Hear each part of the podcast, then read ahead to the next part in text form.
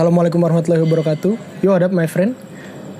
Kita kembali lagi di podcast Merawat Ingatan, episode keempat belas, bersama saya, Krisna Rizaldi, dan teman saya. Dan saya Pradana, uh, dan ini adalah podcast Merawat Ingatan. Podcast ini dibuat dengan cinta. Siapa saja bisa jadi pembicara, namun dengan pembicaraan seadanya, direkam semampunya, diedit seikhlasnya, dan diedarkan semaunya. Jadi silakan dengar, dengarkan dengan sukacita. Satu lagi rekan dan kami. Ada satu lagi rekan kami. Namanya siapa, Bos? Ihram Ibrahim. Waduh. Saya habis meeting tadi. Um, ya, ya, uh, ya kita kembali lagi ya. Jadi tadi itu bukan Krisna, saya Krisna dan ini rekan saya Pradana. Ya, yang sebenarnya. Uh, jadi tadi itu kita clue aja untuk bintang tamu selanjutnya ya. Hmm. Tapi nggak tahu episode berapa, pokoknya selanjutnya deh. Ya bisa aja lima puluh gitu. Ya episode lima puluh yang mungkin podcast ini sudah besar gitu mungkin. Amin, amin, amin. Ya jadi uh, hari ini uh, B T W ada kamu tuh. Hmm. Uh, baterai kamu boros nggak, Er? Ya, tapi rumah saya pakai listrik gitu. Oh, rumah saya pakai, kamu pakai listrik. Ya, oh, gitu. Biar gitu. Tapi bateraimu boros? Um, ya lumayan sih. Tapi lampu nyala saya sebenarnya nggak tahu kenapa dia bisa nyala. Gitu. Oh, kenapa gitu. Ada tagihan hmm, datang setiap bulan? Hmm, saya kurang tahu. Gitu ya. Iya. Kayaknya sih hari ini kita kedatangan kawan yang tepat banget sih, iya, untuk menjawab, menjawab su- segala pertanyaan masyarakat duniawi soal kelistrikan. Kelistrikan. Karena teman kita salah satu ini tuh dia emang keber- Kebetulan ya, kebetulan nih kebetulan dia bekerja di salah satu instansi yang ber, men, apa, bertanggung jawab untuk mendistribusikan listrik. Dan ini pertama kali loh. Dan pertama kali ya, di luar uh, anak desain lingkup, ya? Ya. Anak desain. Tapi kalau soal selera sih orang ini udah nggak perlu dilakukan. Nah kita dari top to toe udah brandnya udah dipakai. Wih, anak kaosnya kaos band ini udah pasti dia selera. Kunto Haji banget nih. Kunto Haji banget oh. banget. Tapi nggak bisa nyanyi orang ini. Tapi pinter. Pinter. Pinter. Langsung aja kita sambut. Uh, Kawan kita hari ini, selamat datang di podcast Merawat Ingatan episode ke empat belas, uh, Rahadian Adi. Sapa dulu dong. Halo, halo. halo, assalamualaikum pagi, yeah. pagi Am- menjelang malam ya ini yeah. ya. Kita lagi di... dijelaskan lebih detail. Gimana nih Bapak Krisna? Ya, kamu jelaskan kamu tuh siapa, pekerjaanmu apa, oh, jadi... kesibukan apa. Sebelumnya saya nih tiba-tiba diajak sama bapak-bapak di depan saya nih. Wih, bapak-bapak. Terutama Bapak Krisna, nah. tiba-tiba. Selalu menjelaskan hal-hal tabu sebenarnya. Mm. Oh, apa itu? Ternyata masalah seks. Enggak, enggak, enggak. Enggak, enggak. Kabur, kabur. Enak. Enggak, enggak, enggak, enggak. Ya jadi jadi saya Rahadian ya. Rahadian ketemu sama bapak-bapak ini sejak zaman perkuliahan. Perkuliahan. Nah, saya terinspirasi dengan banyak kuliah dan dan aku masih kuliah kan? Betul. Rekan saya masih kuliah. Ya dia masih kuliah. Saya juga masih kuliah. kuliah. Bedanya sekarang bercubuana. Tapi udah pernah merasakan wisuda yang oh, iya. dan diarak. Dan diarak. Bukan bukan wisuda S M A, bukan. Ini wisuda sejati ini seperti ini. Cari minoritas. Jadi kau udah dijelasin sama Krisna tadi, uh, kebetulan sekarang emang lagi sibuk Uh, membantu salah satu B U M N di Indonesia, P L N. Di situ, oh seriak sekali saya. Sebagai junior engineer maintenance distribution. Oke, oke. Okay. Ditempatkannya di Banten. Banten. Lebak, Rangkasbitung, anyone? No, sebutin? Enggak ada. Enggak ada yang tahu. Ada, ada. Pokoknya mall terdekat Bintaro Exchange ya. Bukan. Oh, enggak ya? Rabinza. Apa itu? Rangkasbitung Plaza. Oh, Rangkasbitung Plaza. Ada, ya, ada, ada bioskopnya. Ada bioskopnya ya, tapi N S C oh, namanya. Tapi pasti yang kursi A satu sama A dua full book pasti ya. Akhir. Nah, maksudnya orang suka oh, iya, iya, iya, iya, iya, iya. Pojok. Iya, iya, iya, pojok iya, atas. Iya, iya, iya. Biar kelihatan view-nya lebih view-nya memang bagus di sana. Dan lebih aman kelihatannya ya. View-nya bagus kalau yang nonton bagus, cuma enggak bisa dilihat orang. Iya. Aduh, kok jadi ini ya maksudnya. Kamu kok sange sih guys? Enggak, enggak. Oke, oke. Ya, terima kasih. Uh, oh ya, ada cameo. Ada cameo ada hari cameo ini. hari ini. Ya nanti uh, nanti kita oh, ini ya sambil ngomong aja. Sambil ngomong aja nanti pasti tahu-tahu sendiri. Dia pegiat lah. Apa sih namanya? Pegiat ini fashion. Pegiat fashion. Ya, tapi fashionnya yang yang ini bisa dipakai. Bercorak, bisa dipakai. bercorak. Okay. Ya udah. Ini jadi aku mau tanya deh, kan kita ini kan udah kenal lumayan lama deh ya. Yeah. Dari tahun dari tahun dua ribu lima belas lah ya kayaknya ya. Iya, yeah, lima belas akhir ya. Ah, kan namamu correct me if I'm wrong ya, kan nama kamu kan nama aslinya kan Rahadian Dwi Yulianto. Rahadian Yunanto Dwi Putra. Rahadian Yunanto Dwi Putra. Salah. Ya, ya. Salah. Berarti udah lama enggak temenan berarti. Rahadian kamu pasti belumnya enggak pernah ngontak baru mau diundang bareng. Iya iya. Emang temenan teman ada purpose. Kan nama aslinya Rahadian Yunanto Dwi Putra. Kan ada Dwi-nya enggak salah lah. Dikit lah. Rahadian Yunanto Dwi Putra. Tapi kenapa kamu dipanggil Rahadian Ade? Padahal kan enggak ada ade-adenya di nama itu. Ha, kalau aku kan Krisna jelas, obvious namanya Krisna, dia P R akronim dari Pradana Rizky lah. Kamu singkatan. Koreksi, akronim itu masih ada ininya, uh, yang A I U E U-nya. Ya ya. Ya ini kalau ya kamu itu kenapa kok dipanggil Ade? Apakah kamu fansnya Ade Rai? Sebenarnya sih itu pertanyaan yang disematkan setiap saya ketemu orang baru gitu. Hmm. Raden atau Putra kenapa dipanggil Ade gitu. Males aja sih mikir nama dulu waktu kecil. Anak bontot dipanggil di rumah Ade. Waktu S D kelas satu kenalan, panggilannya siapa, ribet kan, Radian cewek, Raha jelek, Yunanto ini Yunan Yunan Anto enggak, Anto ini terlalu old school bro. Oh, old school old school Eci, eh, udah udah anak gigs tuh kelas satu S D. Ya udah panggil Ade aja. Oh gitu, karena sesimpel kamu, karena anak bontot. Oh gitu, karena anak bontot jadi kamu dipanggil Ade. Eh. Aslinya Ade tapi jadi Ade. Eh, gitu. Oh gitu. Biar biar kerasa muda terus dipanggil eh. Ade Ade. Gitu, cukup ya. Logis, cukup logis. Logis, logis. Terus ini uh, kan kamu uh, kerjaan kalian di P L N. Nah, mau nanya yang berhubungan dengan kelistrikan. Pernah kesetrum nggak selama kerja di sana? Kesetrum. Waduh. Alhamdulillah belum sih. Belum. Kalau kesetrum waktu ngecas H P pernah gitu-gitu. Kalau kalau di sana untuk menanggulangi hal-hal yang kurang diinginkan, misal seperti kesetrum itu, uh, apa tindakan pencegahannya sih biasanya? Jadi dari karena kita perusahaan engineer, based on engineer, kita kan menerapkan pasti ada S O P dan lain-lain. Kan sebenarnya P L N itu terbagi dari empat empat core bisnis. Yang pertama perencanaan, kemudian jatuh ke pembangkitan, setelah dibangkitkan baru ditransmisikan, habis ditransmisikan baru didistribusikan lagi ke rumah-rumah sampai akhirnya ditagihkan ke orang-orang. Hmm. Itu yang menjadi keuntungan kita. Oh, gitu. Yang kamu bicarakan sama persis kayak teori penciptaan ya. Wah, dari manusia awalnya monyet tumbuh, eh. nah, langsung. Oh iya, iya benar-benar. Oh iya, iya benar ya. Benar. Dibuat, didistribusikan, menyebar. Jadilah sama. Iya. Sama. Oke oke oke. Ya akhirnya karena kita emang tahu resikonya, listrik itu kan tidak terlihat tapi cukup terasa. terasa. Hmm. Kayak cinta berarti ya, tidak terlihat tapi terasa dampaknya. Waduh. Berarti P L N adalah cinta. Oh, gas gitunya sih. Oh gak gitu. Karena banyak yang gak suka. Enggak juga sih. Oh enggak juga.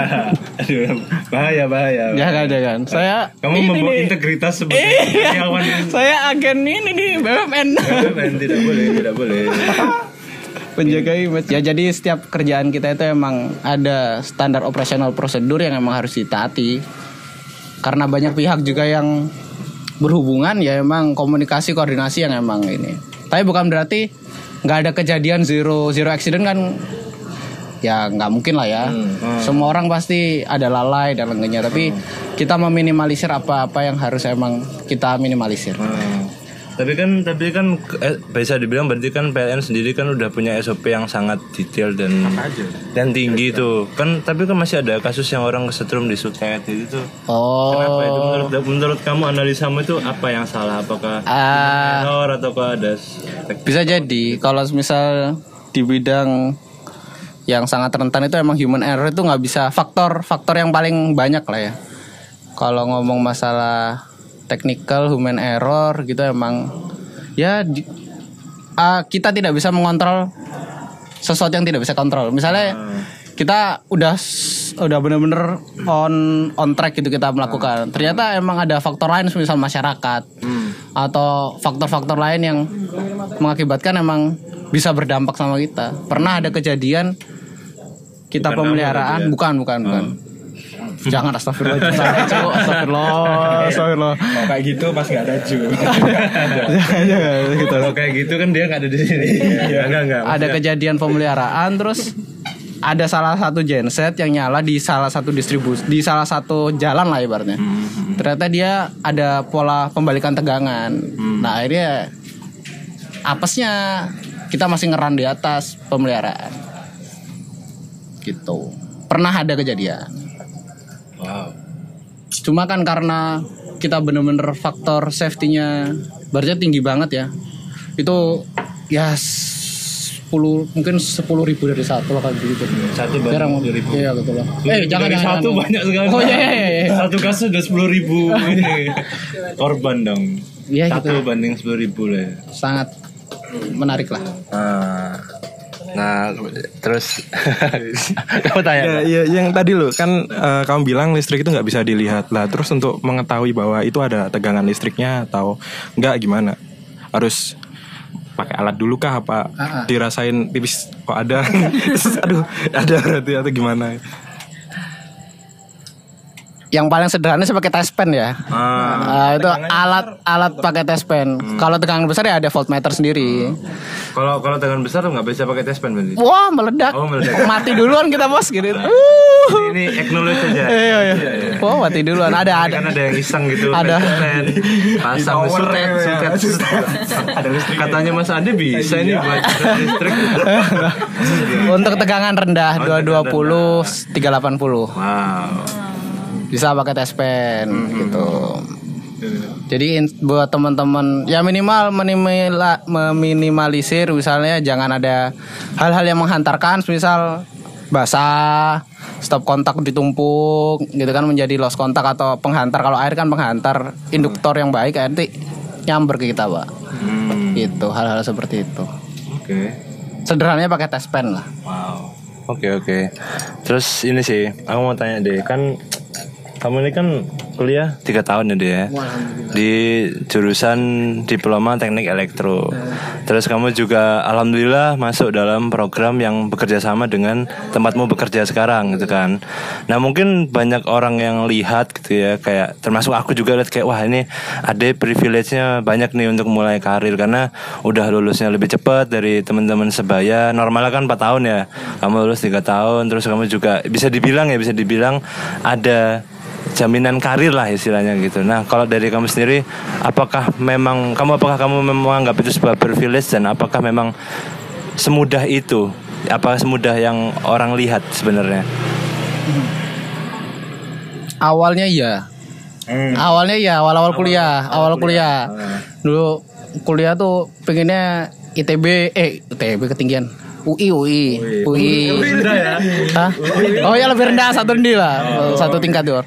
Tapi kok gak masuk-masuk gitu ya. Akhirnya nyobalah Surabaya. Ada penerimaan P L N dari ini dari orang tua infonya kan. Udah daftarin daftarin gitu. Cuma gak masuk. Eh masuk gitu kan. Masuk awalnya iya kayak wah ini bakal privilege gitu. Enggak enggak enggak gitu juga enggak enggak. Enggak sampai seria itu eh anjir itu. Langsung makan boros. Oh anjir kayak Yoshinoya. Oh anjir. Enggak enggak sampai segitunya. Awal-awal kayak seneng kayak ibaratnya udah pasti have you been after graduate pasti kan udah pasti terjamin gitu loh. Guaranti buat kerja nah. di P L N gitu. Berarti kamu suka kayak kamu nanti lulus kerja di mana? Padahal baru semester satu. Iya iya iya. Rasa-rasa sombong itu ada, Pak. P L N. Wow. Ada. Ada ada rasa-rasa sombong itu masih ada. Nah. Cuma cuma lama kelamaan proses di kampus terus bertemu sama banyak orang yang sangat heterogen akhirnya wah, kecil juga nih ilmuku gitu. Nah. Jadi enggak enggak enggak Nggak, nggak, nggak, nggak bisa kayak gini terus kalau misalnya menjagaan cuma jadi P L N gitu, uh. gitu akhirnya. Terus setelah setelah setelah lulus tuh, itu apakah langsung ditempatkan atau ada kayak mungkin ya ini cuma ada ibaratnya kayak top list lah, kamu masuk uh. top list doang tapi belum mesti masuk atau gimana? Jadi harus ada uh, proses-proses lagi ya. Jadi kan proses P L N itu biasanya rekrutmen lima tahap. Dari awalnya berkas, psikolog, kesehatan. Biasanya ada F G D tapi sekarang udah mulai gak ada kalau gak salah. F G D, kesehatan, nantinya wawancara baru kita ditentukan lolos apa enggak. hmm. Setelah lolos apa enggak uh, kalau misalnya setelah pasca kemarin wisuda Itu-itu langsung Ayo sebentar, sebentar. Langsung tes kesehatan. Hmm. Ada tes kesehatan lagi. Kan jadi sebelumnya kuliah itu tes kesehatan. Setelah kuliah nih, wah rusak gak di badan ini setelah tiga tahun hmm. dimakanin makanan-makanan yang ini kan cukup instan lah ya. Nah, dicek lagi baru berangkatlah ke proses selanjutnya. Sehat tuh. Ya. Alhamdulillah masih diberi kesempatan. Udah ya. Berarti itu langsung masuk. Pas habis apa? Apa maksudnya? Kan kamu ada hmm. itu ada privilege khusus enggak? Oh iya iya. Tapi kan kamu kamu kan cerita kayak masih ada memenuhi tahap-tahap oh, tertentu sampai tes kesehatan. Apakah ketika seleksi digabungin sama yang reguler nih, apakah kamu ada privilege oh, khusus? Enggak, enggak. Enggak. Jadi kalau setelah lulus apa, kemarin apa, apa bedanya dong sama yang setelah? Kalau kalau non reguler itu bedanya kan kalau kita itu tahapan rekrutmen regulernya kita diambil waktu pas se pra sebelum kita kuliah. Sedangkan itu kan judulnya emang kerjasama dengan P L N kuliahnya, jadi terjamin kayak uh, apa sih ikatan dinas gitulah ya, ikatan dinas. Terus setelah sebelum uh, masuk I T S emang seleksinya itu kayak rekrutmen P L N. Oh berarti udah rekrutmen duluan? Udah rekrutmen oh, duluan, betul. Baru kita kuliah. Enggak. Nanti tahap kita ngefixin lagi kan masalah healthy doang, kesehatan doang. Oh, berarti kamu ceritanya udah keterima duluan. Udah keterima duluan, tapi oh. belum menjamin kesehatan sama nilai. Kalau ini ada ada standar I P K-nya yang harus terpenuhi. Wow. Gitu. Berapa? Rendah kok, Pak. Oh, rendah. Rendah, rendah, rendah. Iya. Dong, terlalu rendah, terlalu rendah itu. dua puluh delapan kalau enggak salah rendah kok. Oh, tapi kamu di atas itu dong, jauh dong. Alhamdulillah, Pak. Alhamdulillah. Alhamdulillah, Pak. Keren, keren, keren. Kamu halamanmu mana sih? Surabaya. Kampung halaman mana ya? Delta Sari. Delta Sari, Sidoarjo, coret, eh Surabaya coret. Eh, hey. hmm. Tidak sehat sekali lingkungannya. Banyak pabrik. Uh. Nah, terus kan kemarin uh, aku riset tentang Ade ini kan agak-agak ini ya, stalking ya ini. Karena kamu nggak seberapa kenal. Iya, seberapa kenal aku. Nah, terus aku lihat nih di yang ditandai um, kamu kan P L N, tapi di sana ada yang kamu di tag kayaknya pakai seragam ala-ala militer. Terus kayaknya itu di ya rayon-rayon militer gitu deh. Oh. Itu emang hubungannya apa antara apa hubungan militer itu sama kamu kerja di P L N gitu? Oh iya. Jadi setelah dapet udah dipastikan nih, oh kamu bakal mengikuti uh, tahap prajabatan hmm. di P L N. Yeah. Nah setelah lulus, kita mengikuti prajabatan itu kita ada namanya samapta. Jadi kayak latihan militer gitu loh. sebelas hari itu di Bandung di Secapa kalau nggak sekolah calon perwira di Bandung. Udah diajar itu sebelas hari di situ. Di tenda gitu. Di di barak di barak. Oh, di barak. Di barak, ya, tapi juga bangunan tetap bangunan, tapi ada dua hari apa tiga hari di tenda yang benar-benar di hutan. Hmm. Ya udah. Gimana rasanya? Cukup menarik. uh, menarik untuk dikenang, tidak untuk diulang lah. Oh, eh, apa kenangannya? Aduh. Tidur sama cowok-cowok uh, gitu kan. Apa yang dikenang? Apa yang dikenang ya? Gitu, anjir, air. Mak- rasanya kalau makan nggak mau makan lah. Bener kalau jam mak- jam makan aduh anjir makan gitu cuk. Ah. Kan kalau misal lapar kita pengen makan kan, tapi sebenarnya jangan cuk makan lagi cuk. Kayak soalnya makan itu dimenitin, terus digebrek-gebrek meja, nggak nggak tenang nggak tenang. Ya, ya, ya. Di apa ya apa ya di dicekokin air supaya uh ketelan. Kalau teman sebangku itu belum habis, ya apa caranya sebangku harus habis ya kayak gitulah hal-hal militer lah korsa korsa lah. Ah. Tapi ada yang membekas nggak sekarang? Apakah kamu jadi makannya sekarang lebih cepat yeah. sampai gelonggong-gelonggong makan? Makanan barat pizza burger ah nggak enak. Aduh. Makanan barat mau. Aku mau ransum ransum ransum.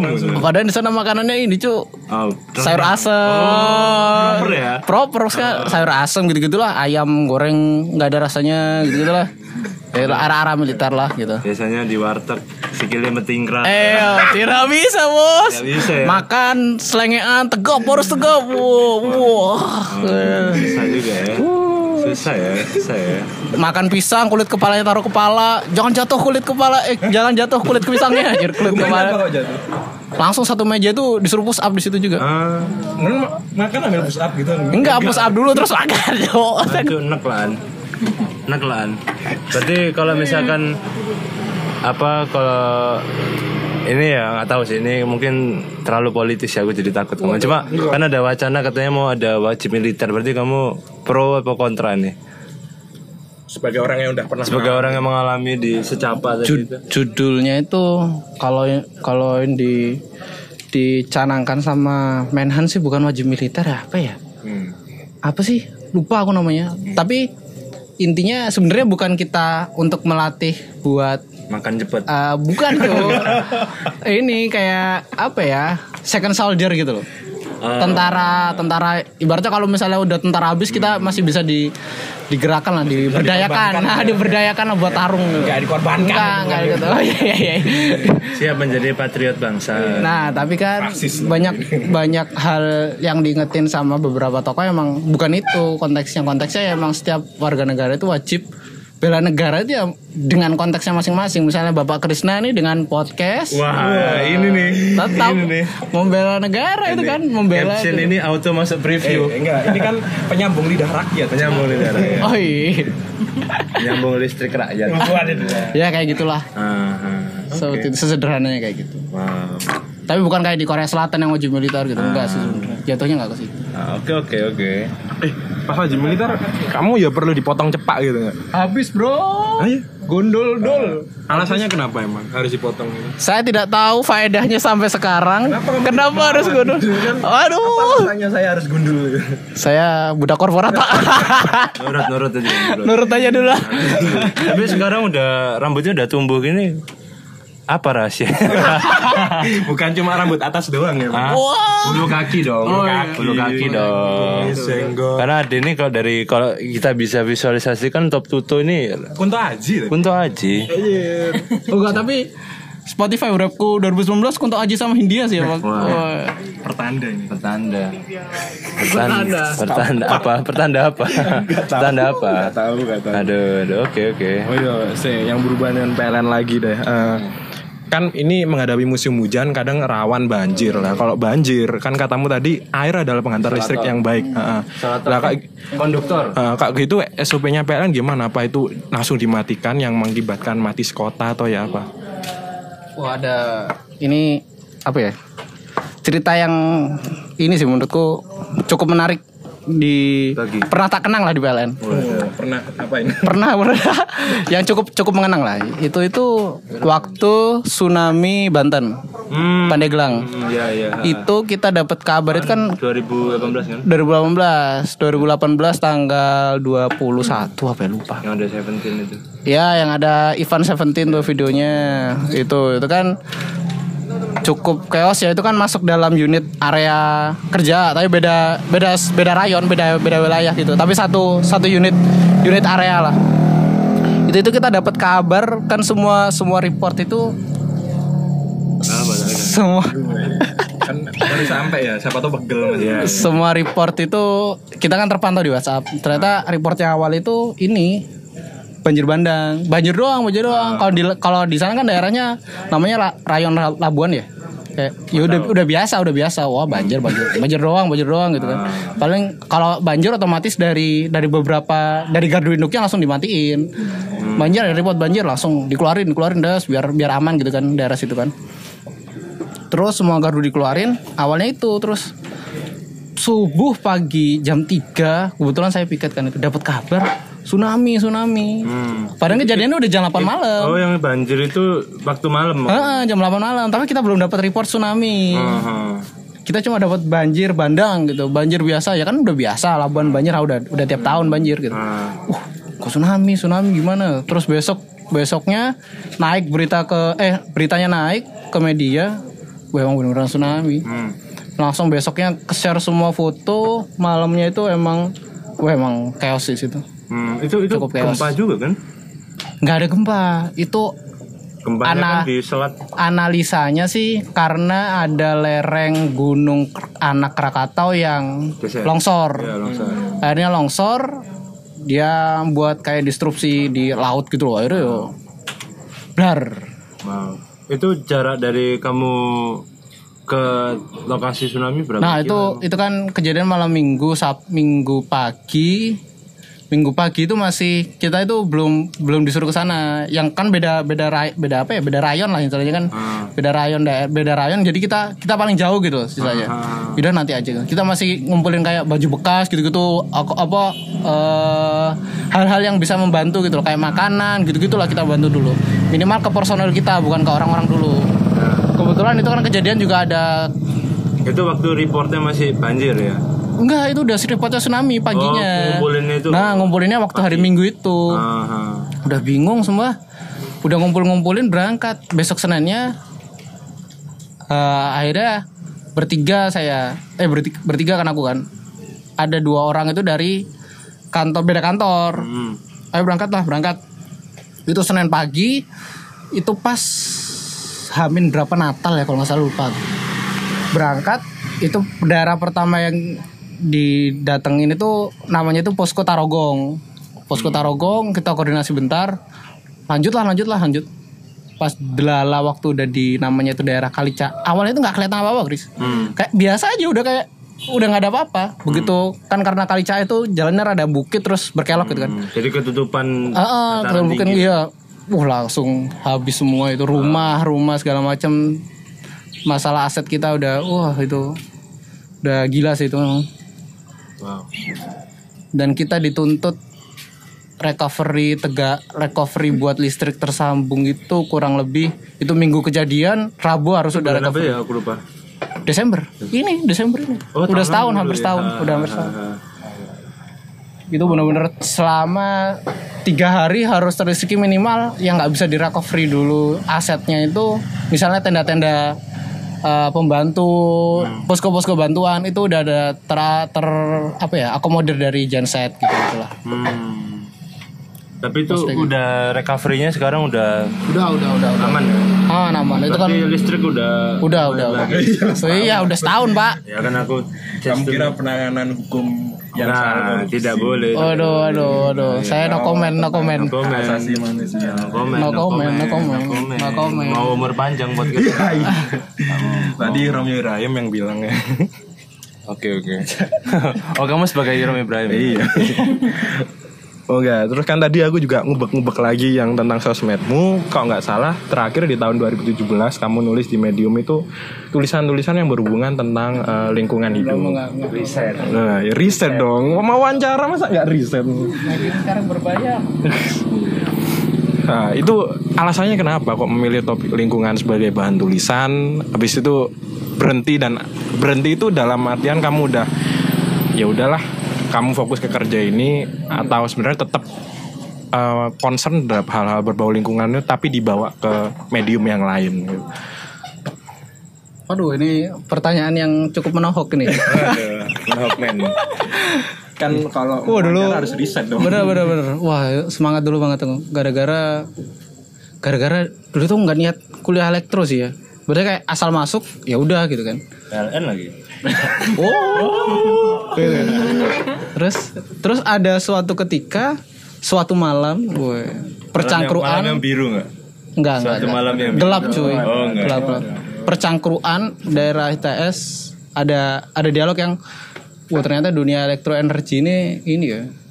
Benar-benar big potential to growth. Hmm. Gitu loh. Akhirnya seneng nih aku gitu, riset, riset, riset, riset, riset, akhirnya kenapa nggak saya tuangkan gitu kan. Saya tuangkan, saya mandek karena berangkat diklat. Hmm. Nah, itu dua ribu delapan belas awal. Hmm. Nah, bener inget aku. Tulisan terakhirku itu, oh iya, iya bener-bener kayak gitu. Mandek diklat, set. Nah, padahal udah ada yang ngingetin terus. Cuma mager lah ya. Mager-mager. Manusiawi. Manusiawi. Manusiawi. Cuma kemarin dapat kesempatan, beberapa kesempatan. Kalau ditanya ada medium lain, kemarin sempet P L N itu ngadain kayak pitching-pitching gitu loh, pitching-pitching startup gitu loh. Hmm. Cuma nggak lolos pak, aduh sedih amat. Pitching startupnya itu terserah mau mau mau startup apa, yang penting. Kamu pitchingnya start ini startup ini dating app sih. Nggak nggak diterima. Swipe swipe swipe swipe swipe. Nggak diterima dong. Apalagi nggak ada yang reguler, adanya premium semua. Aduh, oh. Ini tidak ada kaitannya dengan yeah. energi terbarukan ini. Alair. Kapitalis semua ini. Lanjut lanjut. Lanjut. Jadi waktu pitching itu punya namanya itu ini sama ini sih sama dua teman yang di kantor namanya Mas Malik sama Mas Gilang. Mas Gilang itu asli Surabaya, hmm. sekarang S dua di U I, Masnya. Wah, Mas manajemen resiko lah. ngambil manajemen resiko ya Mas Gilang. Mas Gilang. Alhamdulillah. Enggak kenal. Enggak kenal. Shout out to Mas Gilang. Nah, akhirnya ini bikin kita itu startup namanya itu Energi Kita. Pitching tuh udah bikin proposal tuh. Kayak P K M aja ya. Nah, ada dua, satunya di kalau startup yang di lombanya pitchingnya, lomba startupnya ini skalanya nasional, yang kedua itu ada skalanya unit induk, unit induk. Wah nggak mungkin aku kalau kalau masukinnya itu hal-hal yang terlalu berat kayak bikin startup dilimpahkan ke unit induk terlalu berat tanggung jawab unit induk. Jadi aku bikin instrumen lain yang di unit induk sementara unit, instrumen pendukung satunya aku bikin kayak induknya startup yang benar-benar induknya. Jadi hmm. ada kayak supporting sistemnya aku ngajuin di unit induk, terus di bagian pitching yang skala nasional P L N ini aku ngajuin yang benar-benar yang ide tentang startupnya itu. Akhirnya dapat namanya Energi Kita.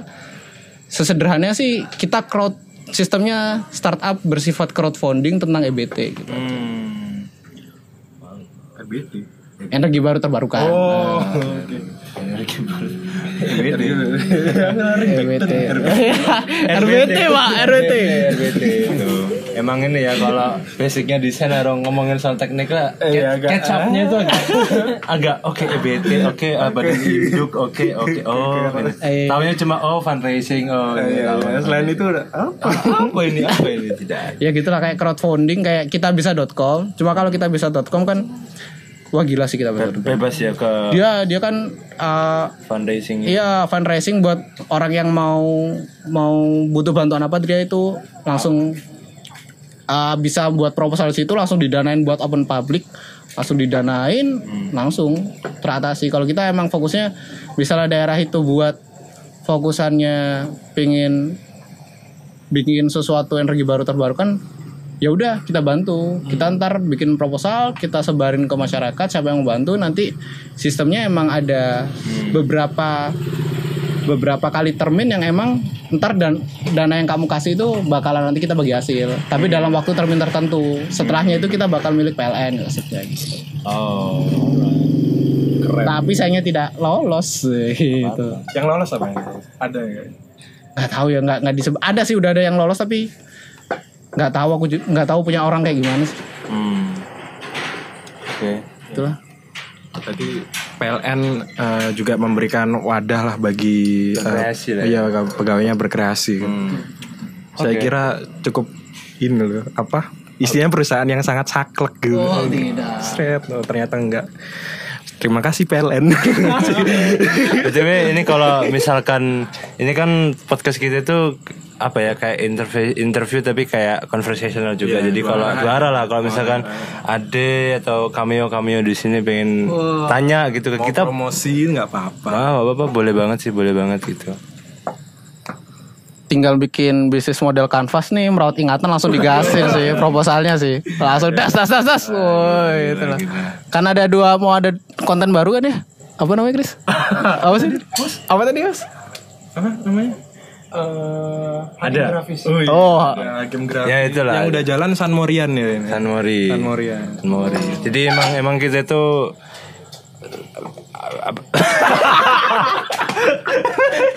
nggak nggak nggak maksudnya mulai dari media silaturahmi awalnya jadi media silaturahmi terus pengen jadi gerakan ya pengen jadi movement aja jadi kemarin tuh pengen melebarkan sayap tipis-tipis lah kita motoran gitu. Nah, rencananya tuh emang kita motoran itu ke beberapa titik teman-teman yang ada di sana kayak kita kemarin kan ke Pacet Mojokerto karena memang kita ada uh, ibaratnya ada anak Awan, daerah ya, ada ya, anak ya, daerah di sana yang ya mungkin next trip kita nggak tahu sih tapi kita bisa ke Banten gitu. Bisa ke Banten oh, kita nggak tahu kan wisata Baduy Baduy kita Baduy Banten Baduy Banten Baduy luar Baduy dalam Baduy tetap. Dalam Lebak semua pernah udah Baduy luar pernah. Kalau Baduy dalam jauh bos. Kok Baduy luar boleh pakai listrik ya? Boleh. Kalau Baduy dalam dia tidak mau tepatnya. Hmm. Oh. Walaupun P L N udah saya pakai pakai enggak. Iya, jadi ya kita menghargai inilah ya, apa? Kepercayaan lah. Ya, gitulah. Nah, okay, okay. Saya tambah salut loh sama P L N. Wah, aku cinta. Oh, jangan-jangan. Nah, iya. Iya. Kita kok penjilat banget. Pengen promo permai. Pengen banget di-endorse. Enggak, enggak, enggak, enggak, enggak. Tujuan kita sekarang tidak ada duitnya di sini, tidak boleh. Iya, iya. Nah terus sini deh um, ngomongin soal energi terbarukan. kan berarti itu kayak ibaratnya, aku correct me if I'm wrong ya, itu berarti kan istilahnya sedikit banyaknya berusaha mensubstitusi, mensubstitusi uh, apa ya, asal-asal dari energi listrik itulah. Mm-hmm. Nah kan kalau di Indonesia kan aku baca mostly masih bergantung kepada fosil fuel, uh, fosil fuel termasuk batu bara juga. Ha, ha, nah itu ya fosil fuel batu bara bos. Ya, bener. Iya.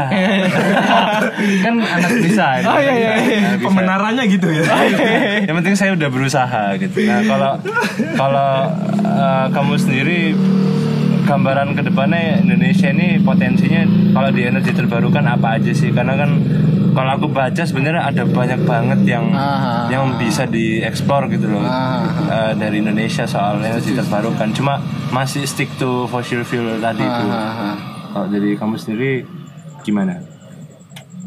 Kalau dari aku sih sebenarnya di pemerintahan itu ada namanya R U E N sama R U E D. Jadi R U E N itu Rencana Umum Energi Nasional. R U E N RUEN RUEN RUEN. Jadi dia tuh bikin kayak Renstra lah, Renstra berapa tahun ke depan harus goal goal goal goal berapa persen. E B T itu tahun dua ribu dua puluh lima itu terpenuhi sekitar dua puluh lima persen. Har- eh dua puluh tiga persen sorry. Sekarang berapa? Kurang dari lima. Wah, wow. Wow, jauh banget. Iya. Terus akhirnya dua ribu dua puluh lima itu dua puluh tiga atau dua puluh tiga atau dua puluh lima persen lupa aku. Terus tahun dua ribu lima puluh sekitar tiga puluhan up lah, tiga puluhan persen ke atas. Wow. Itu R W N-nya tetap, tapi di dalam R W N itu dominannya emang fossil fuel. Mau dan tidak mau diakui emang kayak gitu. Sebenarnya kalau emang Uh, bersungguh-sungguh lah ya, bersungguh-sungguh hmm. Indonesia mau buat E B T sih, wah sangat bisa. Hmm. Cuma emang secara efisiensi yang dirasakan secara uh, short term ya, aha, term yang pendek misalnya lima tahun atau sepuluh tahun emang belum cuan, hmm. gitu doang. Hmm. Jadi oh. emang kalau misalnya sekarang beritanya B U M N masih merugi, waduh, apalagi kita harus mengejar E B T. Hmm. Jadi kan jadi kita mba- balikin duitnya supaya jadi cuan lagi itu kan emang, eh ya, emang itu P R B U M N ya. Tupoksinya ada dua, satunya harus profit priority, satunya public service priority. Hmm. Jadi ya sangat sih kontras. Tapi E B T emang kalau E B T paling bagus emang China, Brazil, padahal negara-negara berkembang tuh Brazil emang emang ngeri sih. Kalau China emang paling bagus sedunia sih emang E B T-nya. Penting ngejarnya jauh juga ya.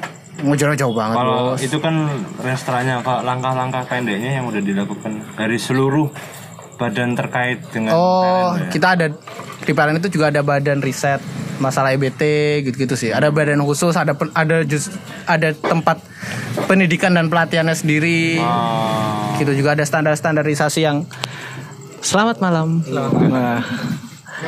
Iya, iya. Harus terpenuhi. Jadi kalau secara korporasi dan tanggung jawab pemerintah udah ada. Kalau di pemerintah di Kementerian E S D M itu udah ada masalah Dirjen Energi Baru Terbarukan. Uh-huh. Di P L N juga ada bidang sendiri yang masalah energi baru terbarukan. Bahkan di anak perusahaan P L N di P J B juga ada bagian energi baru terbarukan. Hmm. Sudah ada. Wow. Sudah ada instrumennya sih, cuma tinggal ya bondonya lebih besar. Sebenarnya sekarang yang jadi penghalang utama dari P L N buat menuju ke arah energi terbarukan adalah masalah dana. Salah satunya. Salah satunya. Salah satunya. Pak L enggak ya? Enggak ada maksudnya. No, aduh. Bisik-bisik. Bisik-bisik. No comment. Nah, terus ini deh kan Bapak uh, tadi kan kamu kan kamu mengangkat soal apa namanya uh, B U M N adalah fokusnya adalah public service. Hmm. Which is berarti correct me if I'm wrong lagi nih. Hmm. Mostly berarti kan uh, harus siap terus merugi nih. Hmm. Ya benar kan. Hmm. Nah terus kalau rugi terus gimana cara bayar karyawan dengan hmm. kalau P L N kan aku baca dari dua ribu enam belas itu kalau nggak salah karyawannya ada lima puluh tiga ribu lebih sekian. Nah, nah itu kalau rugi terus gimana cara hmm. cara apa namanya duit, cara apa cara bayar gaji itu mungkin bisa barter hasil bumi mungkin kan bisa. Waduh. Waduh. Waduh, saya sebenarnya nggak nggak seberapa proper harus menjawab pertanyaan sih, tapi yang saya tahu bagi pendengar yang Budiman mengkoreksi, ya, silakan. Pendengar Budiman silahkan, tapi secara pembayaran kan profit itu kalau tahun ini profit laba bersih P L N laba bersih tahun ini ah. udah dua belas. Secara untung itu bisa banyak-banyak diraih, misalnya surat hutang, obligasi. Wow. Itu salah satunya. Misalnya kita punya punya surat hutang, harganya berapa sih asetnya surat hutang itu? Itu menjadi juga pendongkrak masalah uh, keuntungan kita. Atau kita ada usaha re- merevaluasi aset. Jadi kan setiap tahun asetnya P L N itu kan pasti ditambah-tambah. Nah, itu semakin menaikkan apa ya ibaratnya kayak nilai-nilai P L N sendiri itu loh. Jadi kalau masalah profitable sih, ya itu dilemanya B U M N emang yang itu.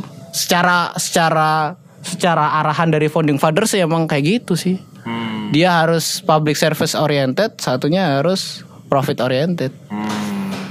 Itu yang dilemanya sih kayak gitu. Kalau daerah daerahku termasuk rugi, Chris.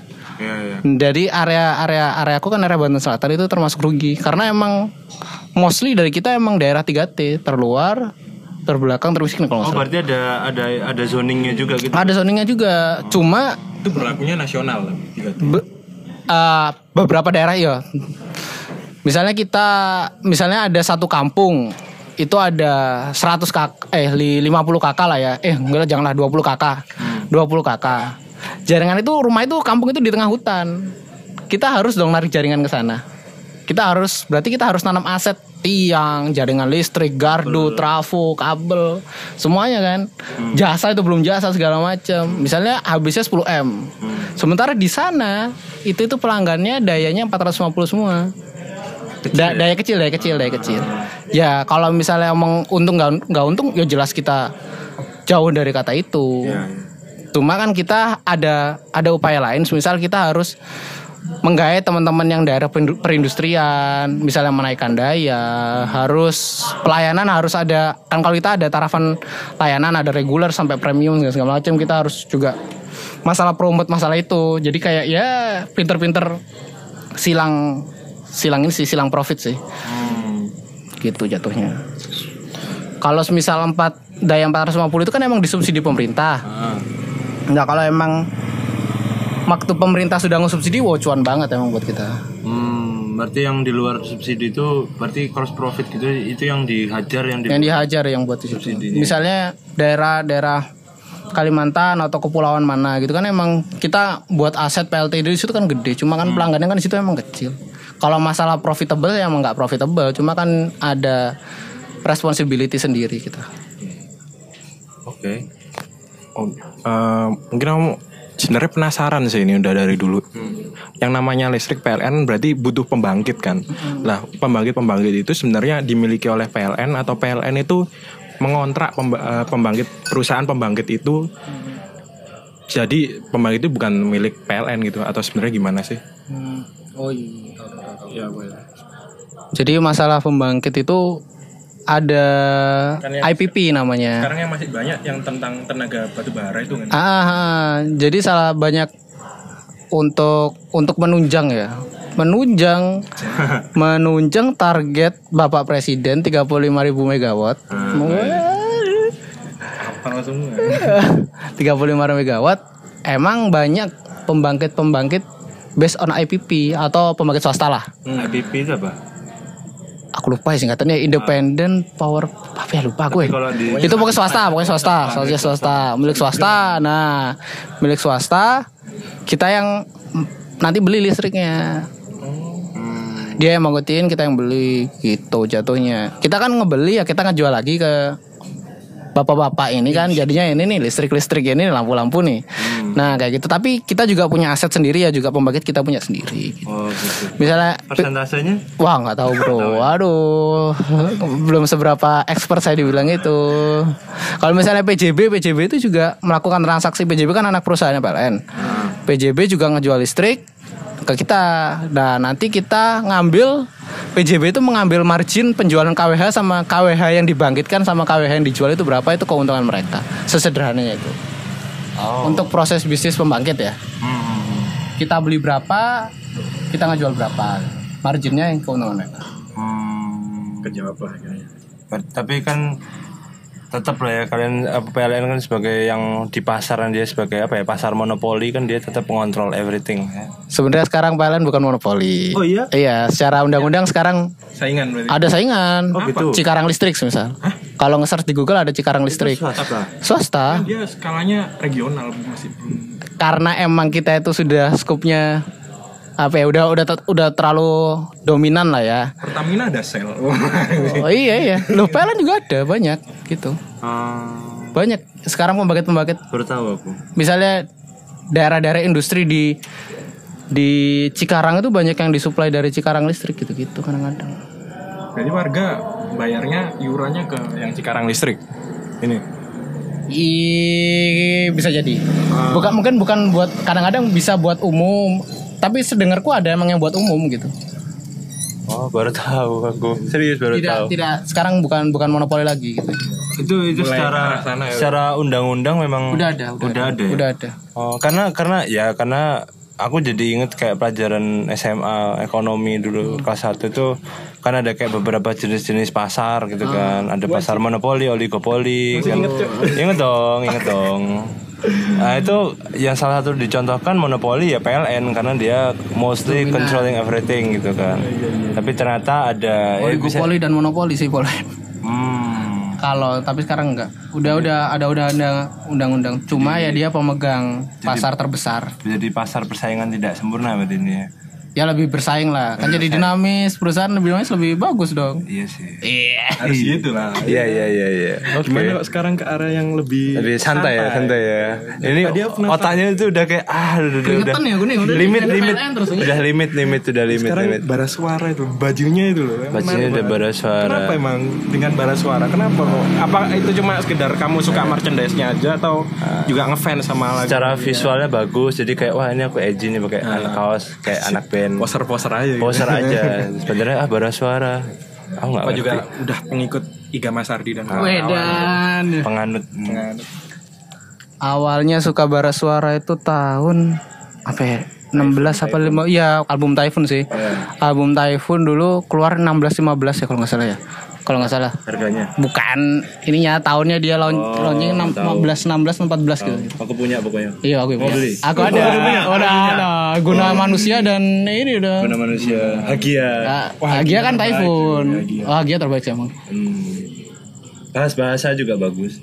Tapi pikiran perjalanan yang enam versi yang baru dirilis bu. Uh, ya? Aku yang yang terbaru belum. Jadi berapa ngikutin? Barasuara ini kan ada singlenya yang di album Pikiran dan Perjalanan itu, singlenya kan namanya ada Pikiran Perjalanan. Jadi per per personil itu disuruh ngecover, mengcover sendiri sendiri versinya mereka sendiri. Dari Iga Massardi, Gerald Sikutumorang, hmm. terus Marco Steviano, penyanyinya siapa itu yang cewek? Asterixa. Asterixa. Nah, kayak gitu-gitu disuruh nge-cover sendiri. Hmm. Wah, keren sih emang. Bertahun D J Kusuma itu. enam enam album dia nge-launching, ngejual disknya juga. Tapi uh, sampai sekarang udah dipublish di Spotify sih sama di YouTube. Iya, iya, iya. Ya di kanal-kanal lah, kanal-kanal media. Tapi apa yang membuatmu suka banget dari Barasuara? What's so good about yeah. Barasuara? Bayangin ya, hmm? Bu sih, kalau bayanganku kan kita fase-fase musik ini kan, misalnya tahun sebelum tahun dua ribu sepuluh itu kan kita menikmati musik-musik Melayu, hmm. dah, Wali, Wali. Oh, terus apa lagi? Sivilia, oh. apa, apa lagi? Debaginda, Debaginda. Tapi, tapi nyalakan itu selera kan? Iya iya. Selera. Kan ini kayak kalau dua ribuan awal kan kita ada pop banget kan, Salon Seven, Dewa, hmm. Gigi, terus kemudian dua ribu lima ke atas Melayu, bertebaran Inbox, Dahsyat dan lain-lain ya kan. Wuh, semakin mengekspansi mana-mana kan. Kemudian dua ribu sebelas ke atas si D M tuh mulai muncul kan. Ya, ya, ya kan? Nah, D M, Avicii, Z dulu waktu Romero. D W P, D W P. D... Swedish House Mafia. Terus baru gumbulannya Payung Teduh. Kan belum kan kayak W S T C dulu-dulu kan. Oh, Moka nah, gitu kan nah. belum belum wah anak indie banget nih kalau dengerin itu W S T C, kayak Da Adam gitu kan, Da Adam. Eh, Da Adam meluncurkan album baru. Oh iya, langsung sold out, Pak. Langsung edan. keren dah Adam. Saya yeah. suka yang apa lupa kan. Ya kayak gitu. Pelantur. Itu kan benar-benar mereka fighting kan itu kan dulu. Hmm. Moka itu kan benar-benar bukan bukan genre musik yang disukai gitu loh tahun dua ribu sepuluh kal. Kemudian setelah kena E D M, kemudian kayak muncullah Payung Teduh, terus Barasuara, terus Efek Rumah Kaca udah lama sih. Hmm. Efek Rumah Kaca udah lama, tapi kan mencuat hanya tuh baru tahun dua ribu empat belas tiga belas ke atas. Hmm.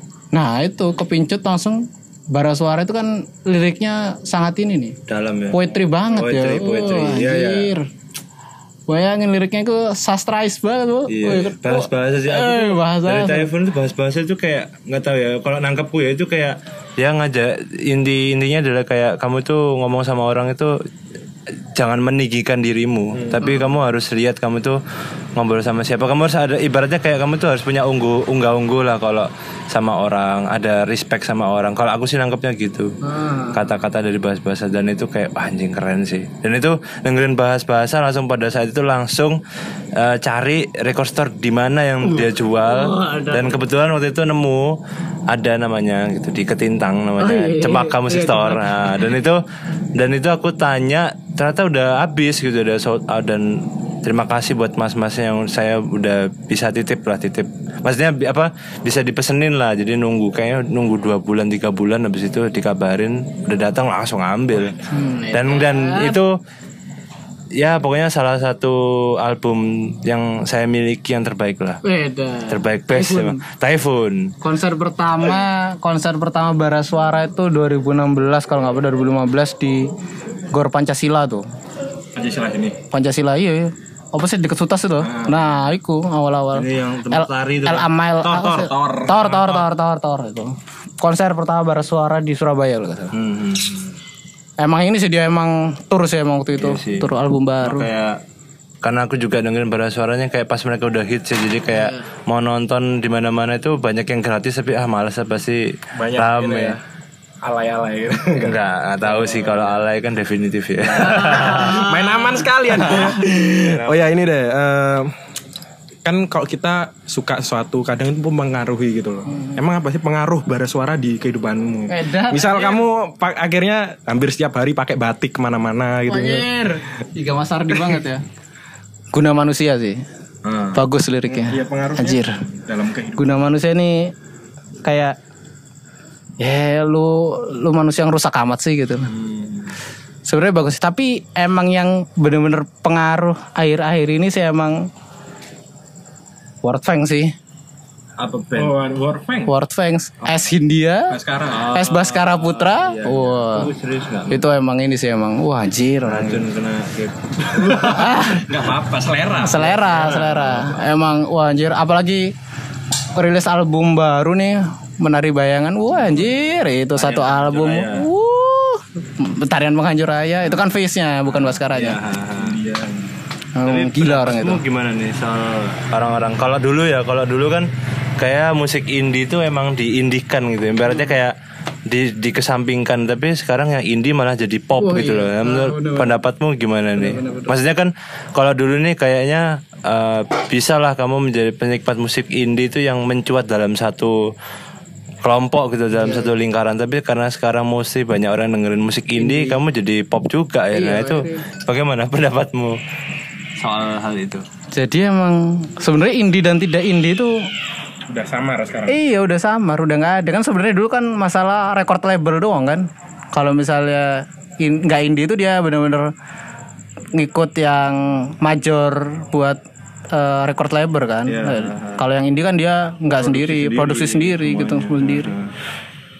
Akhirnya mereka punya panggung sendiri, YouTube, Spotify, boom.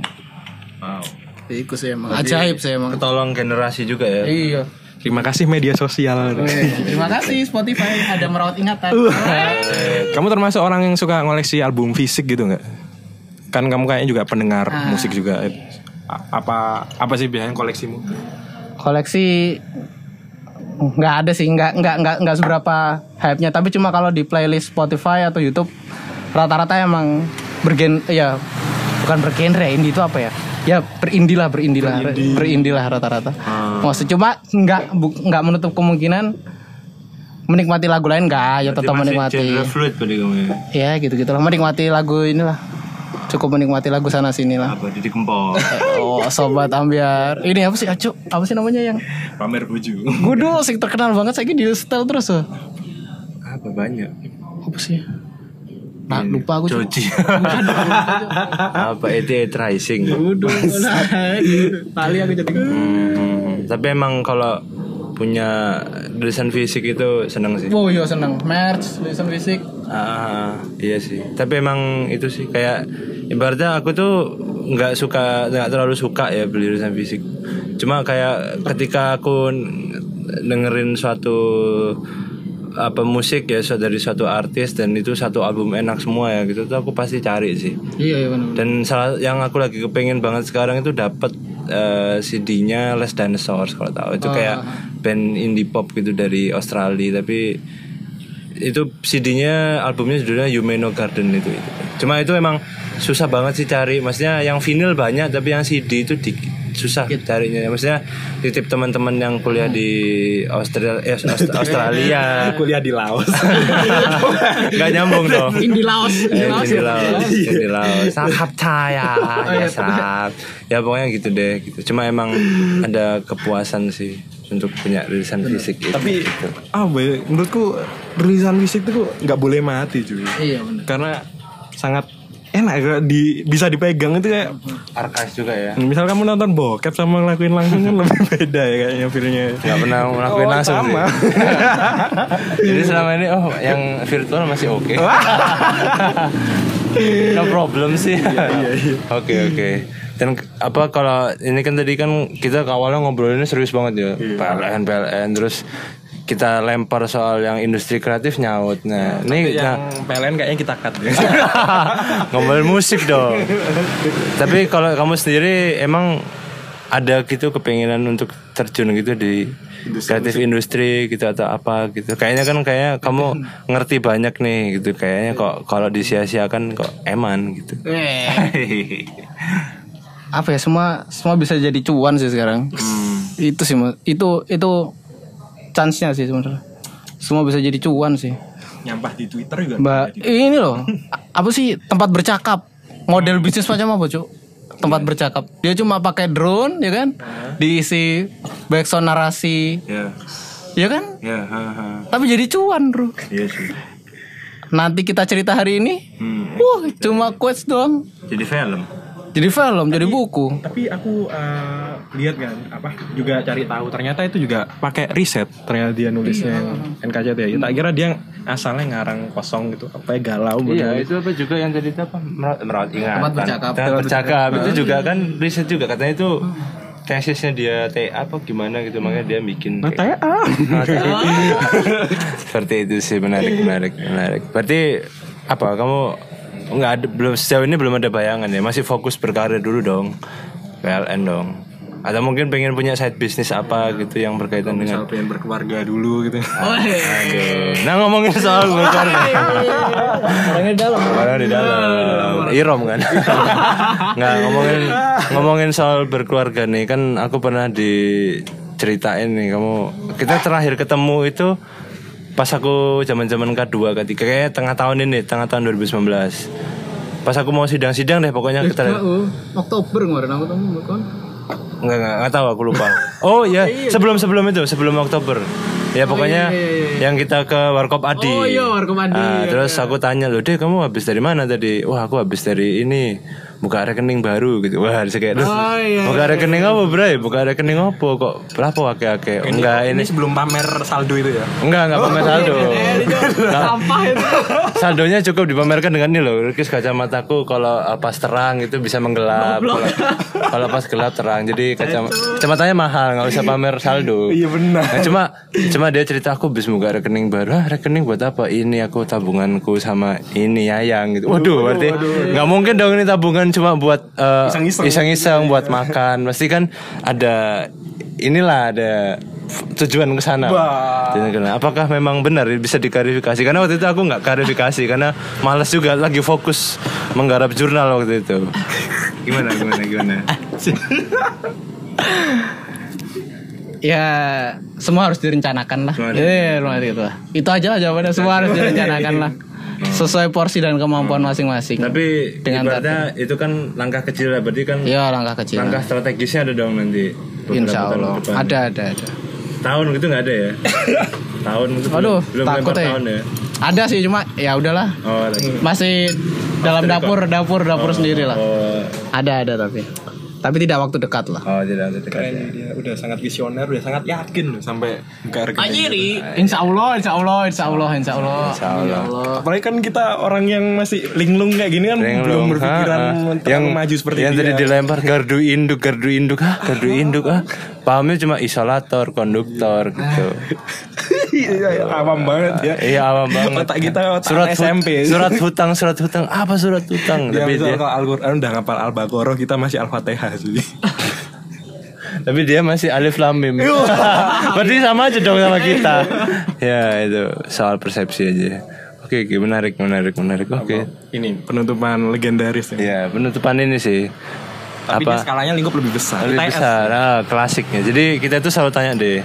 Uh, menurut kamu uh, apa hal yang paling memorable dari pengalaman kuliah kemarin? Jangan yang sekarang, kalau sekarang kan lagi kuliah lagi nih. Tapi yang kemarin, yang di I T S ya. Yang paling memorable. Memorable. Ketemu cinta sejati. Oh, enggak ya. Yang paling berdampak ada, buat kehidupanmu sekarang. Ada ada dua, ada dua, ada dua. Enggak apa-apa. Ilit satu. Iya, itu. Pasti ada hubungannya sama Anda. Ada dong, ada dong. Ya saya emang poinnya enggak bisa sendirilah intinya. Enggak bisa sendiri, benar-benar enggak bisa sendiri. Iya, iya. Uh, kon berlaga semampu apa kon gak bisa sendiri ngono ah. Kon berlaga se seka, sekage bunsin apa kon iso berpindah tempat gak bisa sendiri ya yes. hmm. Naruto bunuh ini aja Naru- darah harus rame-rame iya bener. Kecuali Naruto ngalahin Sasuke bisa ngalahin sendiri bener, bener. Tapi kan tangannya hilang dia tangannya hilang tapi kan Sasuke Sasuke nggak mau pasang tangan lagi. Oh iya yeah. Naruto kan punya tangan lagi punya tangan lagi tangan kanannya kepake lagi ya. Tapi kan nggak enak pakai perban gitu pak. Iya, kan udah punya istri. Uh, uh, nggak maksudnya buat ini cakra, cakra rasengan. Cakra rasengan tadi ngomong apa sih lupa? Tangan. Ilis, ilis, oh ilis, ilis itu itu itu poinnya sih. Yang kedua waktu gabung Barajuang, Barajuang. Eh tiga sih berarti. Bara waktu gabung Barajuang. Apa Barajuang? Barajuang itu T S K lah T S K. Tim oh, sukses kampanye iya. Sayangannya Mas Arga oh, tapi kalah iya. Mas Arfik waktu itu itu salah satu presbem lah pokoknya ya. Salah satu capres bem ah.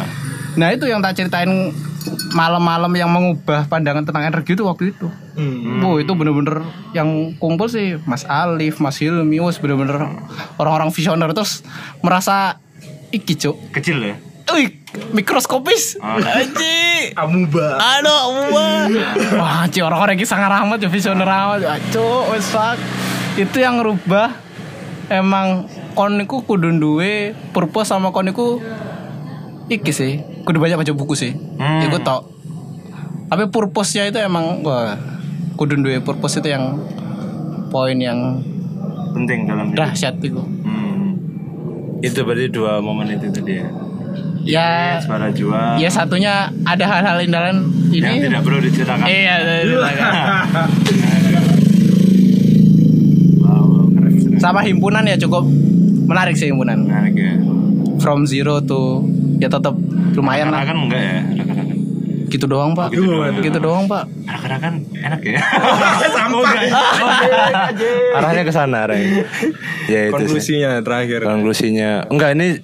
Berapa jam sih? Udah. Oh pas sejam. Jadi pas sejam. Ini cerita dikit aja. Jadi uh. kan kita udah sering ngobrol nih area. Kita kan selalu cerita kayak oh kuliah ini emang pretty, pretty much mengubah kita lah ya. Gitu kan banyak hal. Dan aku pernah bilang bahwa ada beberapa orang, ada figur yang membantuku untuk berubah di dalam itu. Salah satunya ya ada wow. Rahadian Adi ini yang pasti mem- Anda berharap enggak enggak saya oh, tidak enggak. Saya tidak butuh oh enggak enggak cuma emang saya mumpung ada di sini dan orang di sini jadi saya ingin mengucapkan terima kasih banyak jadi ya Uh, konklusinya ya apa ya? Dukung P L N uh, ke arah ini ya, energi terbarukan. Gitu. Hmm, tetap pantau P L N lah. Iya, tetap pantau, ya, berikan ini ya, politik presiden segala hmm. macam yang di ini urusi ya. Dipantau, diurusi. Hmm, terus juga, juga dari, harus mengawal P L N. Hmm, terus inilah harus banyak membaca, terus harus headclose juga katanya ada oh, tadi. Ya, biar kita itu kalau kalau ngobrol sama orang nggak outclass.